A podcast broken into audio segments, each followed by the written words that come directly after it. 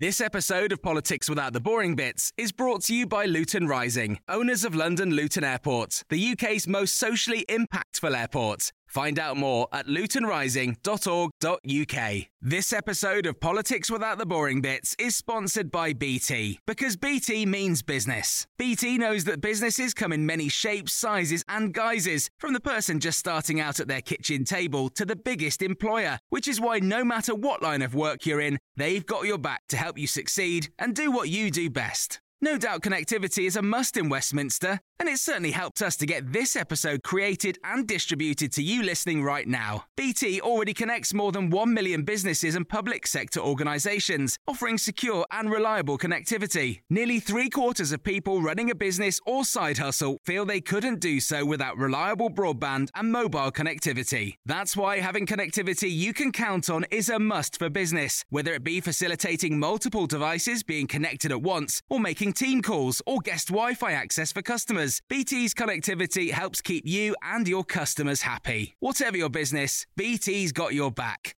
Search BT's got your back. Hello and welcome to the Red Box Politics podcast in the Times. I'm Matt Chorley. Welcome wherever you're listening around the world, including the thousands of listeners we've got in America, Australia, Ireland, and Germany, and our single listeners, our single solitary listeners in Guatemala, Guadeloupe, and Ethiopia. Now, we've talked before about the differences in lockdown around the world, but in today's episode, uh, we're going to take a look closer to home. What is the impact? What's the lockdown like? What are the politics of coronavirus in this disunited kingdom. Boris Johnson might be Prime Minister of the UK, but on health at least, he's leading England only, with Nicola Sturgeon, Mark Drakeford, and Arlene Foster doing their own thing in Scotland, Wales, and Northern Ireland, respectively. So, here to give an insight into what is happening in the four corners of the country, I'm delighted to be joined by four political journalists who really know what's going on in their patch. So, first up, we've got Kieran Andrews, Scottish political editor of The Times. Where in Scotland are you right now, Kieran? I am in my house in sunny Tayport in northeast Fife. And it is sunny, is it? It is sunny. It's quite chilly. There's a bit of a wind, but it's sunny. It's nice. Although you're not allowed to go and sunbathe, are you, in Scotland? Which we which we shall come no, on to. and at about Uh, ten degrees, it's uh, it's fully taps off weather for um, everyone in Scotland. Jennifer Williams, politics editor of the Manchester Evening News. Where are you? Uh, I'm in my flat in Manchester and it is cloudy, so the sunbathing rule is a bit of a moot point anyway in Manchester at the moment. Sam McBride, political editor of the News Letter. Where are you? I'm at my home in Belfast, up at the, t- at the top of the garden in a little office here, looking out across the uh, hills towards the west of the city. And it's very cloudy here, as it tends to be in Belfast. But it's it's it's been fine weather over the lockdown, so we can't complain. And finally, Will Hayward, political editor of Wales Online. Where are you in Wales? I'm in sunny Cardiff, and annoyingly, it's one of the th- two days a year that it's not raining, and I'm not able to go on sunbathe either. So uh, it's very frustrating. And you've got a dog in the background. Is that your dog? That that wasn't No, my, sorry, I- that I was my not. dog. I- Just got very excited It's fine. We can all share the dog. We can share the dog. Uh, well, w- welcome along. Thank you uh, for joining us. I, I suppose, first of all, we should try and get to the bottom of what you can and can't do in each country uh, from this week. Uh, given that England has moved furthest and sort of went first and there's been the most attention on that, um, Jen, let's start with you. What can you do this week, from Wednesday this week, that the rest of the panel can't? okay, so I can uh, sunbathe uh, in the park, I can sit in the park, and I can meet one member of another household in the outdoors, but not in my garden. Uh, and there was some confusion about it, what exactly that rule meant because it was sort of trailed in the Prime Minister's speech on Sunday, and then Dominic Raab went out and did the media round on the Monday morning and seemed to suggest that actually you could meet more than one person, which then meant that people started thinking, can I go and meet my parents? And the government very quickly came back on that and said, no, you can only meet one person. Uh, and at the press conference yesterday, Boris Johnson was really explicit one person from one household can meet one person from another household outdoors. Um, so that's the rule. And there is also uh, some form of new rule around going back to work, um, although there's been a lot of criticism of that uh, for uh, towards the government for uh, being vague around it. But what the government is essentially saying is, if you can't work from home, you're now being actively encouraged to go back to work, but you should avoid public transport. Uh, and those, I think, are the main changes. Hang on, you're forgetting the excitement that you can now play tennis Apologies. with uh, someone else, and you can go to a garden centre. Yes. but you can't drive there with them. They have to arrive separately. You'll have to arrive Uh, separately, yeah. And also at the press conference yesterday, somebody asked Boris Johnson, a member of the public asked Boris Johnson, what happens if you go to the park and you just bump into other members of your family? Is that okay? And uh, I mean, his answer was, you can only meet one person from another household at once. But having said that, you know, you can't really stop yourself from randomly meeting people that you know as you. So It feels like basically it's because the legislation they passed technically limits gatherings outside mm. to no more than two people. And so if they're going to start expanding that, then they need to they'd have to change the legislation. So for now it's only two people. But there's definitely more flexibility in England. Let's come to you next, Will, because Mark Drakeford's been very clear in Wales. We English are not welcome. We can drive anywhere we like in England, but we're not to cross the border. So, what can you do in Wales right now? Uh, so in Wales on Friday, Mark Drakeford announced some very minimal measures, which actually came into effect on Monday.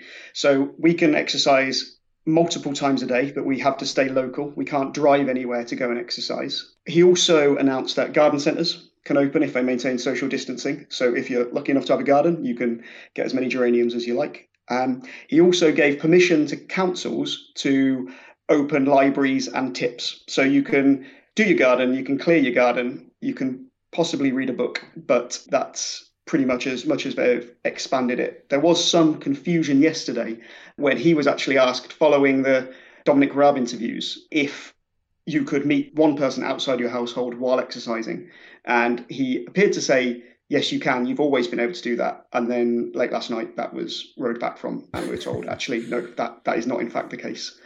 So that was uh, a very small change, managed to create quite a bit of confusion. But they have been fairly clear that uh, they're still pretty scared of that R rate, and not much else is going to be changing for a while. I believe that uh, coronavirus confusion has also been devolved, and that everyone is uh, managing managed to make a mess of this.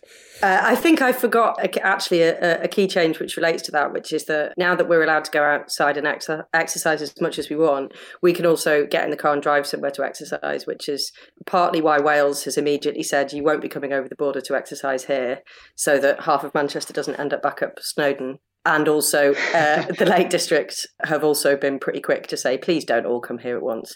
So that that's probably quite a significant change as well in England. The uh, MP for Shrewsbury, who was expressing his frustration that he would not be able to drive through Wales to get to a beach, but would be able to drive to East Anglia, and that was a, a real bone of contention Yeah, for exactly. him. Which, uh, uh, I, I imagine the people in Ceredigion and Pembrokeshire, were, who have almost no cases, were pretty glad that he wasn't able to come to their beach. He, they should take it as a compliment that he'd rather go to Wales than East Anglia. right, Kieran, Scotland. Nicola Sturgeon made a big fuss at the weekend. She was going to. She said, "Stay alert." Boris Johnson's slogan was too complicated. She was going to stick with "Stay at home." While also announcing that people didn't have to necessarily stay at home. Yeah, although the changes in Scotland have been very minimal. The only difference, really, you've always been allowed to leave your home. It's just been to to go and exercise or go for essential journeys to the you know the supermarket for food or to work if you're a if you're a key worker. And what Nicola Sturgeon has announced is that you can go out and exercise more than once a day, but essentially exercise is deemed as only when you're moving. So no stopping at park benches, no no standing still to speak to people, no sunbathing, no sunbathing, No musical statues. no musical statues. That that does not count as exercise. You could barely work up a sweat during musical statues. Um, so Kieran, you're not doing it properly. uh, it really depends on the music. Yeah, so the changes in Scotland are very minimal. I mean, the law actually didn't prohibit people going out more than once a day anyway.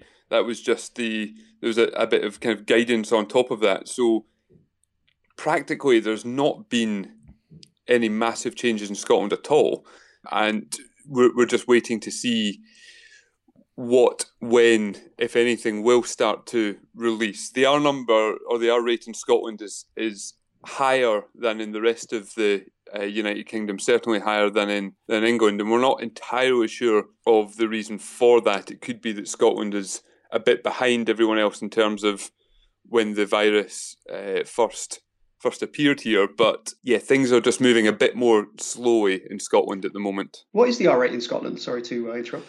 Very vague, anywhere between 0.7 and 1. But Nicola Sturgeon's been saying in recent days that she thinks it's potentially closer to 1. And there was a, a Scottish Government document uh, published last week that said the R rate was higher than in England, but it's been incredibly vague, and it's one of the one of the issues that the you know the Scottish political lobby or journalists have been trying to get a bit more detail from the first minister, from the chief medical officer, but not a lot has been coming.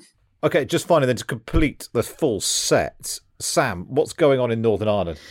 Our rules have always been broadly similar to those of England up until this point, and really, as I speak to you, there is nothing I think which I'm able to do now or will be able to do later this week, which I couldn't do last week. I'm not sure whether that's a good or a bad thing. I suppose it depends on one's perspective. Um, but there have been massive tensions within the power sharing executive here in Belfast all of the way through this. Um, those are slightly beneath the surface now, but I think they they're still just about visible. So we, we, we had, for instance, last week the DUP Environment Minister coming out and saying that his number one priority was to get garden centres reopened, but he is the environment minister. It's not going to happen unless Sinn Féin agree to it. And at the top of this, you, you refer to Arlene Foster as the first minister. But while that title might imply that she is in charge, she is not in charge in the way that Mark Drakeford or Nicola Sturgeon are in charge. She shares a joint office with the deputy first minister. So unless Sinn Féin and the DUP agree, nothing will happen. And it's not just that these two parties are ideologically separated on the constitutional question about Irish unity or the, the maintenance of the British Union.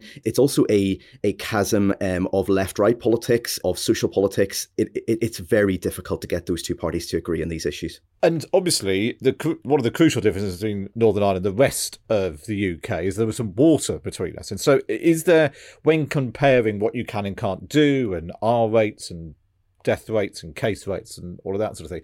Are people in Northern Ireland more likely to look over the border to Ireland rather than across to, to England or Scotland or Wales?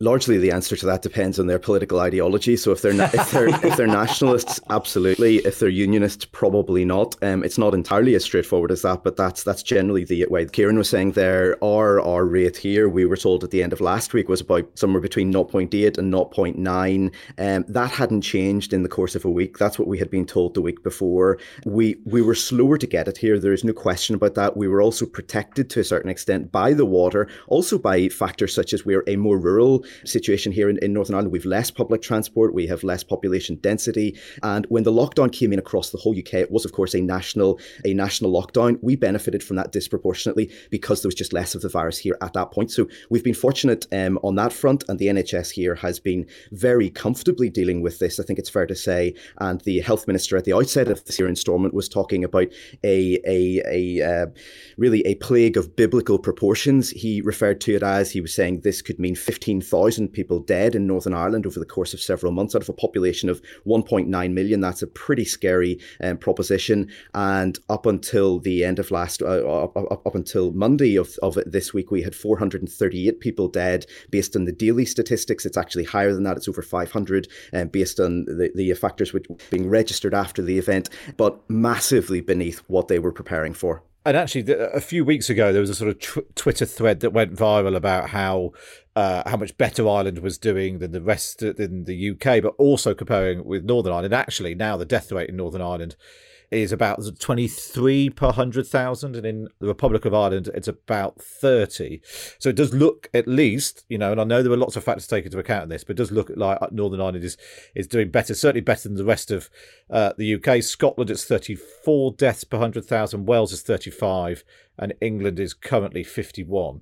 Um, but the retentions um, emerging not just between nations, but even uh, within them. This was Boris Johnson uh, asked at uh, a press conference on Monday about what would happen if there were different levels of the outbreak in different parts of the same country. You've got to respect uh, local uh, issues, local uh, flare ups, local problems, and part of the solution is going to be as we go forward, we will be responding, um, John, with, with local responses. So if there's a flare up uh, in a particular part of the country, uh, in, a, in, a, in, a, town or in a village, uh, which we detect with our COVID alert system, then we will be we will be uh, firefighting, uh, doing whack-a-mole to to deal with that issue as, as it arises. So having a, a local, regional, national approach makes sense, but it also makes sense to have a strong UK approach as well. Jen, this is particularly acute, isn't it, in your part of the world, because the northwest has been behind the curve. You know, particularly number of cases in London's come down much more quickly. There are now more, I think, cases in hospitals of the northwest than there are in London. What's Andy Burnham, the mayor of Greater Manchester, saying about all this? Up until the last couple of weeks, he has been very much kind of stressing the need to be cooperative uh, and work with the government and respect the fact that during the response phase, this needs to be led uh, from the centre. And he, he talks quite a lot about the fact that as former health secretary, he went through this with swine flu and there is a necessity for this to be done at a national level. And he, I mean, he is still talking about that, but I think certainly when it became apparent that the government was thinking about dropping the stay at home message, he's become increasingly critical. Um, he's very much against the dropping the stay at home message for the reasons that you just outlined. And I think the other question for an area like uh, Greater Manchester, the Northwest, is that while, albeit maybe Scotland is vague about its R, but at least Nicola Sturgeon has provided some suggestion of what it might be. We don't know what the R is in Greater Manchester. We don't know what it is in the Northwest. And I think that has been fueling some concerns that by just uh, changing this message at a uniform level across England misses out the regional variances between, say, London and somewhere like Liverpool or Manchester. And to what extent, and this probably applies across everyone, but to what extent do you think politics is starting to play a part in this? Because, of course, having a sort of political argument about the, the Tories slogan is an opportunity to argue about something which is essentially not really about coronavirus and lives being at stake. It's about who's got the better slogan. do you think party politics is seeping back into this a bit as well? I think there's probably more of it than there was. I think Keir Starmer's clearly shifted in tone over the last week or so to start being probably more kind of aggressive in his criticism, and certainly PMQs last week. You, uh, you know, he scored a number of hits on the prime minister and was pretty effective in doing that. Um, I think certainly in Greater Manchester, they would argue that they've been very careful not to be partisan during this, and there's um, they've been sort of very delicately making sure that every week there is a there's an MP's uh, call with Andy Burnham, and a, third of our MPs here are, are Conservative, so it's not like it's a completely Labour-dominated landscape. Um, so I think they've been careful to kind of steer clear of that.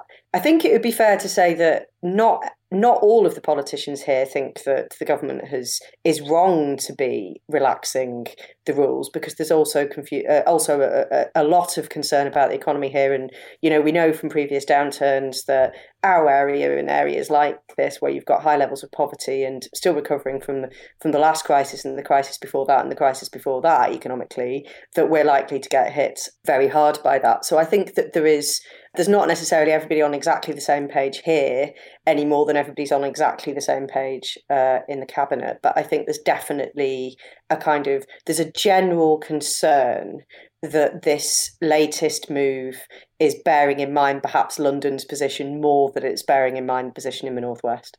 And what about Boris Johnson's idea of a sort of whack-a-mole localized strategy? I mean, when he started talking about different villages and different towns, I suddenly thought, could you you know, can you put a cordon around a village and say, right, you're not allowed out, uh, you know, in case you, you spread it around? Do you think if there was a situation where even if it was done regionally and London had a different set of rules to Greater Manchester or even the Northwest, do you think people would go along with that or would it create resentment? Where's the public mood, do you think? We did a, big poll across our company, which I think we got the results back about a week ago. And so we've got titles all over the UK. So it was quite interesting to look at the kind of regional variance in what people were saying.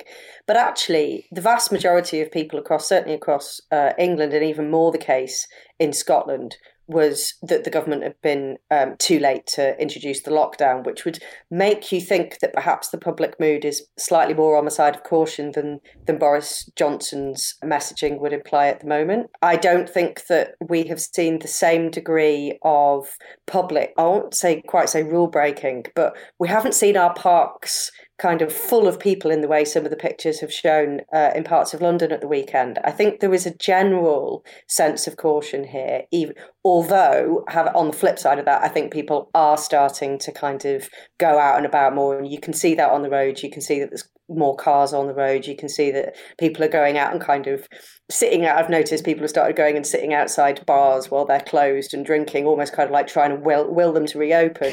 um, but I do think that I do think that there is a level of caution among the public. So how that would work, I mean, a lot of it is going to depend on public transport, isn't it? That is really unclear at the moment how public transport is going to work in England. I don't know what the picture is in Scotland, Wales, and Northern Ireland, but nobody really seems to know. And also, no one knows what he means when he says, if there's a local flare up, we will be really quick to put the brakes on, I think is the phrase. We don't know what that means. Does that mean lockdown? What, what, does, it, what does it mean? We don't know. Kieran, I was going to ask you if Nicola Sturgeon was playing politics, but that's a sort of question to which the answer is always yes. um, but uh, to what extent is sort of her politics informing the way that she's been behaving? Because one of, certainly from a sort of Westminster perspective, the best way to find out what Boris Johnson's going to announce later is to listen to what Nicola Sturgeon's saying now, because she's sort of been in the Cobra meeting and is just going to leak all the details. She's the you know journalist friend in that respect. Is politics playing a part in that in Scotland? Um, it is. Although I I think the the characterisation of Nicola Sturgeon leaking things early is maybe a, a little bit harsh. I mean, she has her daily press conference at half past twelve each day, which means that just by its very nature, it's taking place um, a, a, few hours before the Downing Street press conference, and I think we would all be fairly affronted if if all the journalists were to uh, set up and ask Nicola Sturgeon questions, and she said, "Sorry, I can't give you the answer to any of these because Boris Johnson hasn't spoken yet." th- there's always there's always an amount of playing politics. I think what you're seeing though is it's not coming directly from Nicola Sturgeon in Scotland. You you see it a lot more from a little bit further down the food chain in the SNP, and uh, you know there's a, a lot of people um, hitting out at the UK government's strategy, fairly blissfully ignorant, um, willingly or otherwise, that the Scottish government has followed almost to the letter the exact same strategy up here. Um, Nicola Sturgeon's frustration with Boris Johnson and the UK government has almost entirely been on messaging. And, you know, Nicola Sturgeon's very, very good at, you know, looking like a, a confident, in control figure in a way that Boris Johnson and other members of the cabinet don't always inspire that same confidence. You know, in terms of public opinion, there was a YouGov poll carried out in Scotland pretty recently that had 74% of Scots trusting Nicola Sturgeon and only 42%, I think, trusting Boris Johnson's judgments on tackling COVID 19, which is astounding given their judgments have been the same, but it just shows how you present yourself makes a difference. Absolutely. Now, Will, in Cardiff, Mark Drakeford, it has to be said, probably hadn't had much cut through, certainly outside Wales before all of this. Do you think he's sort of establishing himself a bit more as first leader as, as a result of the crisis? Yeah, I mean, the, I mean, he hasn't necessarily cut through that much in Wales as well um, before, before this. Um, I, I, think Drakeford's in a tricky position because um, he doesn't want to be to be seen to be too critical of um, Westminster, which might seem strange for a Labour leader. But part of that is because um, he's disposed to work together. That's kind of his natural inclination on this. He thinks that's the best way to go forward. He also um, obviously has to work with them, especially with like joint procurement as he's um, not the leader of a, Welsh nationalist party, he also doesn't want to really feed into the Plaid Cymru narrative that Wales is getting shafted by England. So he's actually in quite a, a, tricky position there. But he's had, there's been some times when he perhaps could have made political capital out of um, incidents that have happened, but has opted not to. So there was the um, Roche pharmaceutical deal for 5,000 tests that Wales had arranged, and it's since come out that England essentially commandeered that. Um, and those tests were all going to be done centrally and then kind of doled out, and Wales was going to get a cut of that. Proceeded, Wales abandoning its 9,000 test target, but there's also been things like um, England set up a NHS England set up a, a mobile testing centre in the Cardiff City Stadium with Deloitte. which was then taken over by Public Health Wales, but initially wasn't able to feed into the Welsh NHS systems. So he's done very well, Drakeford, in that when he does a press conference, he does really try to explain what they're talking about. Obviously, he's still a politician, but he does like to try and take people along with him. And I think a lot of people have warmed to that, especially as a contrast to the um, some of the uh, perceptions of some of the Westminster briefings. But I think in Wales, there's that whole lens of also Plaid Cymru as well. So a lot of people do see things um, from a, a, nationalist standpoint. So he's kind of in the middle in lots of ways. But I think he's he's acquitted himself fairly fairly well. And I mean, uh, uh, more people now know who he is, which I suppose can only be a good thing. Well, well, sorry, can I jump in? Just how does it work on a practical level, or what are the difficulties in Wales in terms of getting out separate messages? I'm just thinking Scotland, obviously, as well as um, the kind of indigenous titles, as it were. We've got a lot of Scottish editions of UK papers.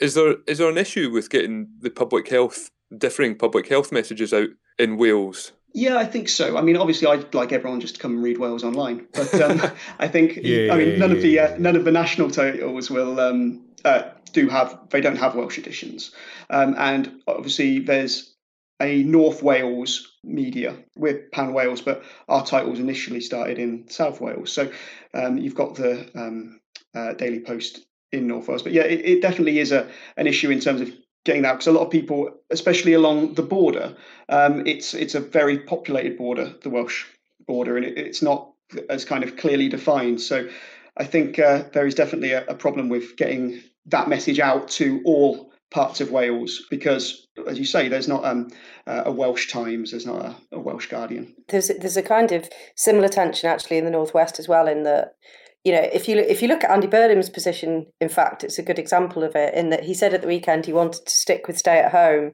but he wouldn't go quite as far as saying that Greater Manchester's message was going to be stay at home. He wouldn't quite go there. And I suppose Greater Manchester's in this strange position where it does have devolution, including over its health service up to a point. But if Greater Manchester was to diverge from London in its messaging, that would be something of, you know, that would be an even bigger deal than if Scotland, Wales, and Northern Ireland were to do that. And so far, they haven't quite gone there.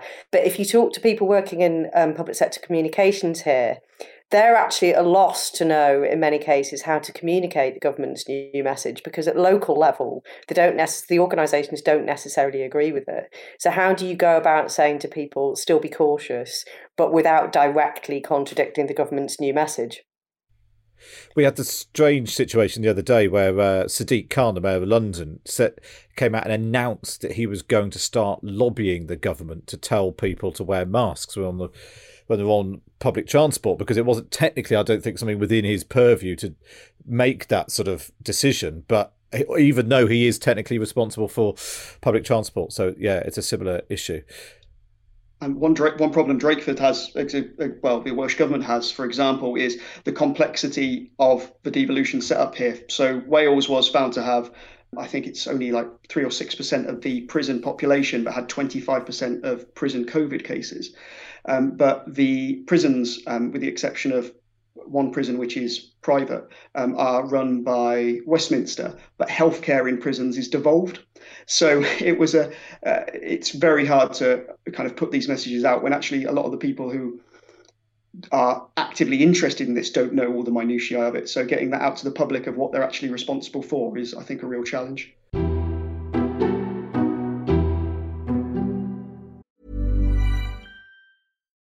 That time of the year. Your vacation is coming up. You can already hear the beach waves, feel the warm breeze, relax, and think about work. You really, really want it all to work out while you're away. Monday.com gives you and the team that peace of mind. When all work is on one platform and everyone's in sync, things just flow wherever you are. Tap the banner to go to Monday.com. Hey, I'm Ryan Reynolds. Recently, I asked Mint Mobile's legal team if big wireless companies are allowed to raise prices due to inflation. They said yes. And then when I asked if raising prices technically violates those onerous two year contracts, they said, What the f are you talking about, you insane Hollywood ass? So to recap, we're cutting the price of Mint Unlimited from $30 a month to just $15 a month. Give it a try at mintmobile.com slash switch. $45 up front for three months plus taxes and fees. Promoting for new customers for limited time. Unlimited more than 40 gigabytes per month. Slows. Full terms at mintmobile.com. This episode of Politics Without the Boring Bits is brought to you by Luton Rising, owners of London Luton Airport, the UK's most socially impactful airport. Find out more at lutonrising.org.uk. Sam, just thinking about the sort of the devolution settlement in Northern Ireland. Obviously, it was only in January, just as the first tales of coronavirus were, were starting to emerge, that the Stormont Assembly was even back and operational, having been suspended for what three years? How has it coped with? I mean, it's one thing getting you know uh, an assembly back on its feet and operational. Never mind doing it in the middle of a of a massive health crisis? Over the last three years, we've had no government of any sort. We've had civil servants running Northern Ireland in a really unprecedented situation for the UK. It has never happened anywhere before where you have got civil servants with no democratic oversight, no democratic control, no democratic accountability, um, no direction. They are completely lords and masters of what happens, and that that is there because there is simply no alternative to it. So if that had been the situation now, what on earth would have happened? Would we have had a, a really move towards emergency direct rule from London? That would have created difficulties because we know that even having a devolved situation here, nationalism has been very distrustful of Boris Johnson. They they do not trust Tories in general. They specifically do not trust Boris Johnson and Dominic Cummings. And so therefore, even without them having their hands directly on the levers of of resentment at some of the um, London decisions which are impacting here, if that had been the case, it could have been really, I think, very significantly damaging to the union in Northern Ireland. But I think that just just as what Will is saying there about Wales, but to a far, far greater extent, the constitutional implications of this pandemic are central to how a lot of politicians here are approaching it. And so we've had Mary Lou McDonald, the um, leader of Sinn Féin, saying that she thinks this will be a far greater catalyst for Irish unity than Brexit, even, um, and is quite straightforward about saying that. We have had unionists saying that they think this demonstrates the power and the efficacy of the union, basically because you've got the clout of central government in terms of buying PPE, in terms of the uh, the the uh, spending of the treasury, and I think to many um, unionists, they look at this and think, well, hang on a minute. If it wasn't for London, if this was Northern Ireland, even a, a single entity on the island of Ireland, um, would we be in a situation where we could furlough people in this way? Now, clearly in the uh, south, there, there is a similar situation where they they have furloughed workers, they are propping up their economy in a similar way. But that is that is central to what is happening here. And so you've had all of these disputes, and so that overlays everything which happens in terms of dealing with this as a as a healthcare issue. So before we wind up, I just want to sort of widen out to the broader question you've touched on a bit there, Sam, as to what impact all of this is having on the union. Twelve months ago, we would have been having a conversation about you know the impact of Brexit on uh, the union, about how that apparently was going to uh, bring the union crashing down. Do you think that coronavirus is having that impact? Are people sort of more aware of devolution? Are people thinking about Northern Ireland's place in this thing called the union again?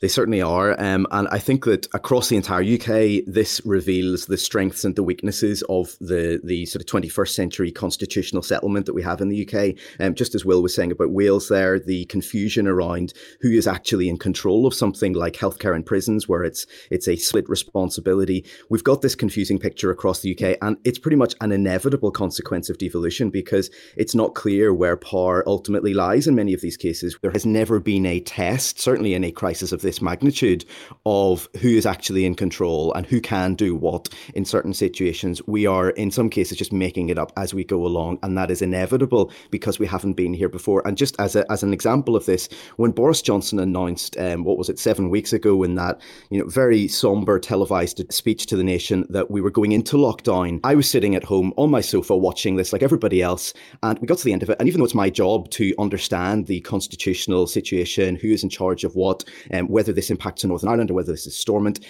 I wasn't clear at the end of it whether this included Northern Ireland because the BBC cut immediately from Boris Johnson. They went to Nicola Sturgeon saying, Well, I'm going to do this also in, in Scotland. They went to Mark Drakeford who said, I'm going to do this in Wales. So I thought, right, so it's it's clearly a devolved matter.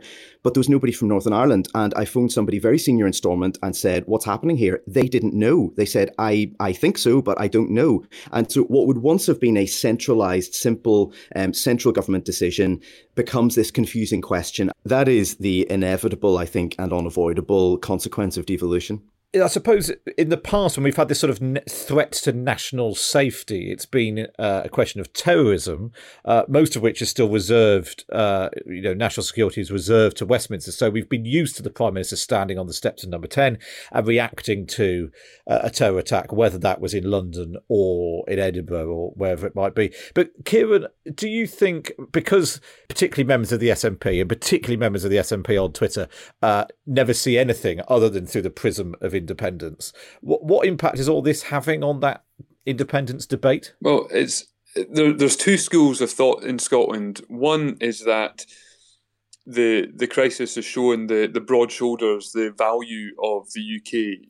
You know, the, the UK government, the Treasury has financed the furlough scheme, which has made it possible in practice to, you know, to go into lockdown in Scotland, and that you know that there's a there have been a lot of commentators saying, well, that just shows that you know independence is is dead for now, and everyone will come out of this one big happy United Kingdom. That doesn't take into account the fact that the response and the way we exit lockdown and the you know the the new country that emerges from it in some ways I suppose will be just as important if uh, you know, if you if you have a UK government, I know Boris Johnson doesn't like saying the A word, but if you have severe spending cuts or brought into force across across Britain, then of course you'll see a spike in support for uh, Scottish independence. You can already see the SNP are starting to gripe about the furlough scheme or starting to needle in in you know in terms of how long it goes on for, and you can see how they will essentially say we've been betrayed. The furlough scheme was great, but the UK government cut it off before we were ready. They don't care about us. Joanna Cherry, who has been critical of Nicola Sturgeon, is telling the SNP they need to have a new plan, They need to use the, the crisis to develop a new plan for independence. And really, I think the case will be made on next year's Holyrood election, presu- presuming it goes ahead as planned, then if Nicola Sturgeon is still popular on the polls and the SNP go on to win a majority, independence will be right back on the table. Um, the only thing the SNP might need to look out for is a new party, the Independence for Scotland Party, which was registered last month, and obviously thinks that the SNP is a bit soft on on independence. assuming the Holyrood elections go ahead next year, we all the local elections and elections for those regional mayors, uh, which are supposed to go ahead this year, but also happen next year, and that could all become a uh, a referendum on how that's been handled in different parts of the country.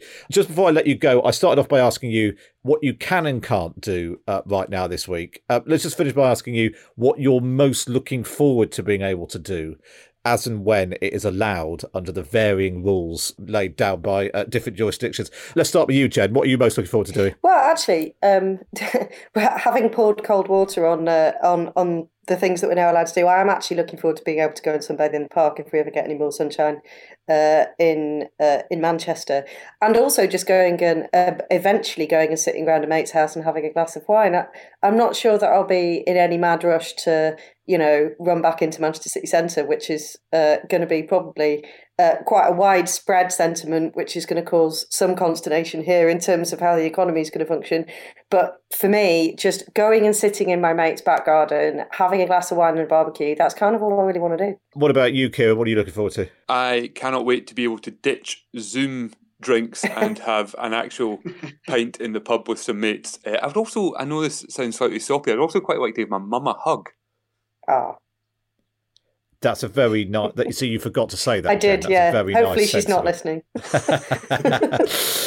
what about you, Will? What are you most looking forward to? Um, well, I mean, I, I feel like I should say the family thing, but my family are all in England, so they could drive to the border and exercise on the border, and I could like look across. But um, to, I, I sound very basic, but I've realised how much I've missed sport. Like, I'd love to have a have a test match on right now and just be um, listening to it, probably doing exactly the same as I am now. I'm, I'm the same thing in reverse. My mum's in North Wales, so I've been sort of thinking about kind of driving down the M56 and sort of meeting her on the border of Wales and sort of shouting above the traffic to say hi. Oh, don't don't come in; they get really. Yeah, mad. I know. Uh, no, I know. Finally, Sam, what are you most looking forward to doing, as and when you're allowed to? I've got two young children, and I think just let, letting them see their grandparents again, um, they've been remarkable through this. It's it's been a, it's been a real lark to them. It's been a great adventure. They're not remotely concerned about it, um, but their their grandparents view it differently. Um, and I think also just get, getting to do something normal, like play a game of five-a-side football or um, see friends, see family, yeah, all those basic elements of life. I thought for a minute you were going to say you've got two small children, you're looking forward to getting away from them. But you gave a much nicer, you gave a much nicer answer. Maybe I'll say that um, next week. well, and also, it suddenly occurred to me that, um, in particular, Jen and Kieran, I only ever really get to see you at party conferences, and we don't even know if they're going to happen uh, this year. A load of political people being penned into warm, um, fusty rooms and bars doesn't feel very coronavirus 2020. That's unhealthy so, at the best of times, isn't it? Yeah, no, exactly. I know. all sorts. In Manchester, the uh, the the former GMEX, which is where they usually have party conference, is currently in Nightingale. So uh, I don't really know how a party conference would work in Manchester anyway. I suppose at least if they've got all the beds on hand, yeah, that's uh, true. You know, yeah, yeah, they could tri- triage people straight out. Uh, well, listen, thank you so much uh, for that. It was uh, fascinating. I'm glad that, uh, on the whole, the technology uh, held up. my thanks to Kieran, to Jen, to Sam, and to Will for bringing us the picture from across the country. if you can, when you listen to this, if you can join this lockdown, please do support local as well as national journalism. These are the good guys that you should be following during all of this. please do subscribe to the podcast on Apple, Acast. Spotify, or wherever you listen. And you can subscribe to the daily uh, Red Box email at thetimes.co.uk forward slash Red Box. But for now, for me, Matt Chorley, it's goodbye.